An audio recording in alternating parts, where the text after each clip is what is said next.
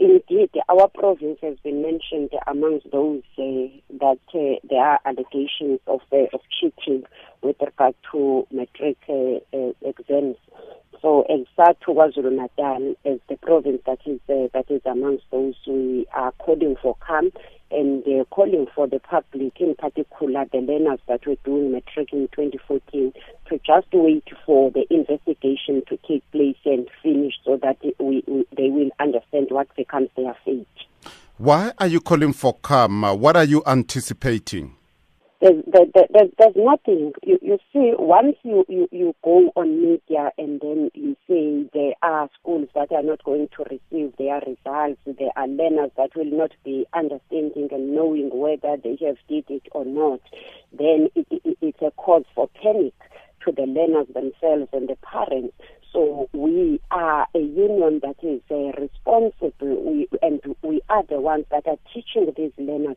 So it's our responsibility that we call for calm and just educate the learners as to what does it mean to say there is going to be an investigation.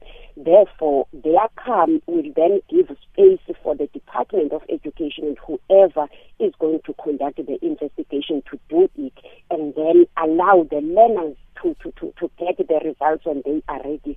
That is why you are saying that they must keep calm and allow the processes to unfold so that at the end they understand what happened, because at the moment it's just the allegations, and already there are people out there who are saying KwaZulu Natal is cheating. They are not putting it as allegations, and worse, because even the schools at the moment, correctly so, they are not mentioned. So it's a panic. It's a panic environment that is being created by all this. So as a responsible organization, we felt that we must just allay fear and say to our kids, they must keep calm, and to say to the parents, they must keep calm and allow the processes to unfold. As a responsible organization, you realize that it means some of your members might be implicated in this fiasco. What do you think should be done if they are found guilty? At the moment, I think our premise should be to say there are clarities that need to be provided on this whole issue. And you are correct to say, what if? And the other question that we must ask is, what if not? You see, those are the two questions that we must respond to. But of course, the Department of Education has policies, and also ourselves as the organization, we also take our members through workshops and education in how to run examinations and all the stuff. So to respond to your question as to what if our members are implicated, will then at that particular point when evidence is provided, our responsibility, of course, if the department can take a position to bring them into disciplinary hearings, the responsibility of the union is to be with the members and be with them through and through. And also, I want to come in and say, what if not? And if what not, we will be very heavy, because the learners, it would mean the learners have been cleared, the invigilators, the parents, as well as the teachers who are our members have been cleared. Well, the allegations don't come out in a vacuum. They were supported by factual observations when the announcement was made. Now, once proof is provided that indeed this is the case, there has been group copying, will you be supporting whatever decisions are taken by the department? It will. You see, each case is treated on its own merits. You see, there will be no blanket approach on the things. Even now, as you are saying everything that has been said by Malusi is having factual evidence.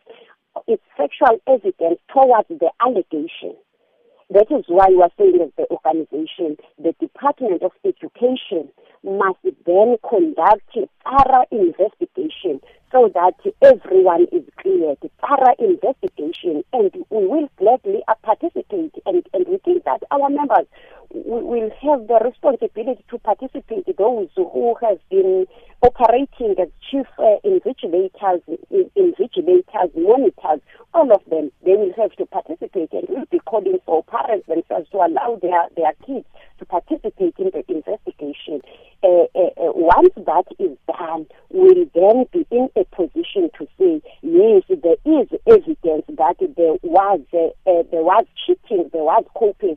At the moment, whatever is on the table is just proving towards an allegation. Up until the allegation is proved, then we have no case on the table up until those issues are cleared, up until the investigations are done. That is why we are calling for the Department of Education, the National Department of Education, with its oversight role, to ensure that it fast-tracks. Our own Department of Education in KwaZulu Natal, we are aware that they have already started investigating some of the exam centers, because it's not like it's only Malusi that came with this. Even the Department of Education saw something, and they started investigation on the 4th of December before the market could start.